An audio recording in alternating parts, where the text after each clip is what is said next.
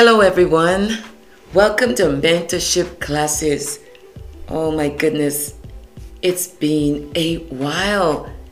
And I'd like to also say to each and every one of you, wherever you are geographically in this class, Happy New Year. And you know, it may not be as you would like it to be right now. Your circumstances and situations will change for the better. So continue to stay focused, yes, and to trust in the living God. Listen, this morning, the topic is under arrest.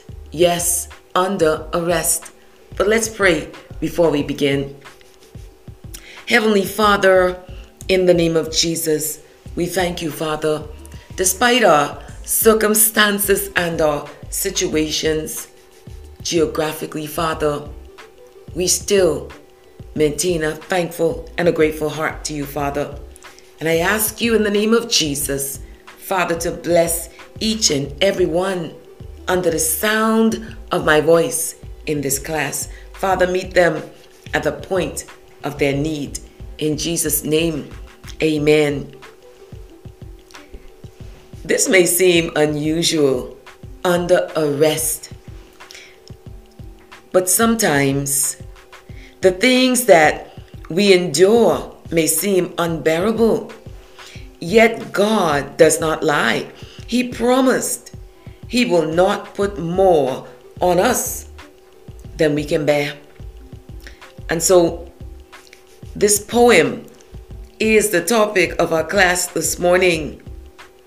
And you know, as I I heard it in my hearing, as I was inspired to to write it, I gave a response. yes, yes. When when God speaks to you, when He speaks to me, He requires a response. Listen. Under arrest, without duress, to do His will, for He paid the bill I could not pay. So I leave my old way under arrest without the rest. I must fast and pray. Prostrate before Him I lay and find in Him joy and peace.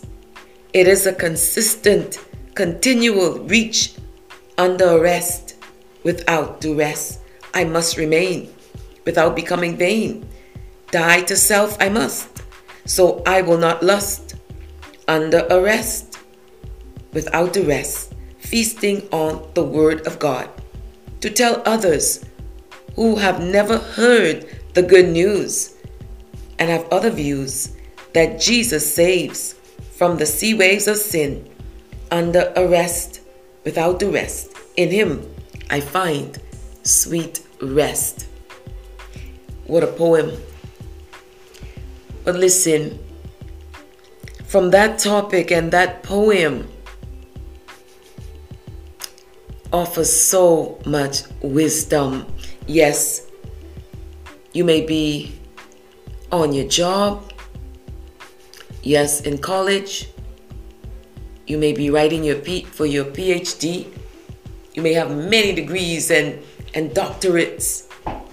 But without God, the living God, it would all dwindle away. Yes. And so I want to encourage you in this class today to build on the firm foundation, which is Jesus Christ. Yes, you, you may lose everything. But if your foundation is in Jesus Christ, you will remain standing victorious standing victoriously against all odds. And so I I just want to you know speak to you today because there's a if you look around all around the globe so much is happening. Do not be disturbed or distracted. Keep a heart of empathy for others and pray. Pray for each other. We must. Yes, under arrest, without duress, no stress. No, no stress because Jesus Christ, He has already won the victory for you and for I.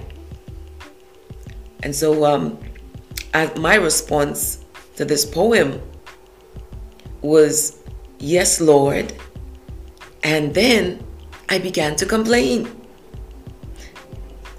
I reached for the pen and the notepad and wrote these words. What am I saying to you in this class today? Do not complain.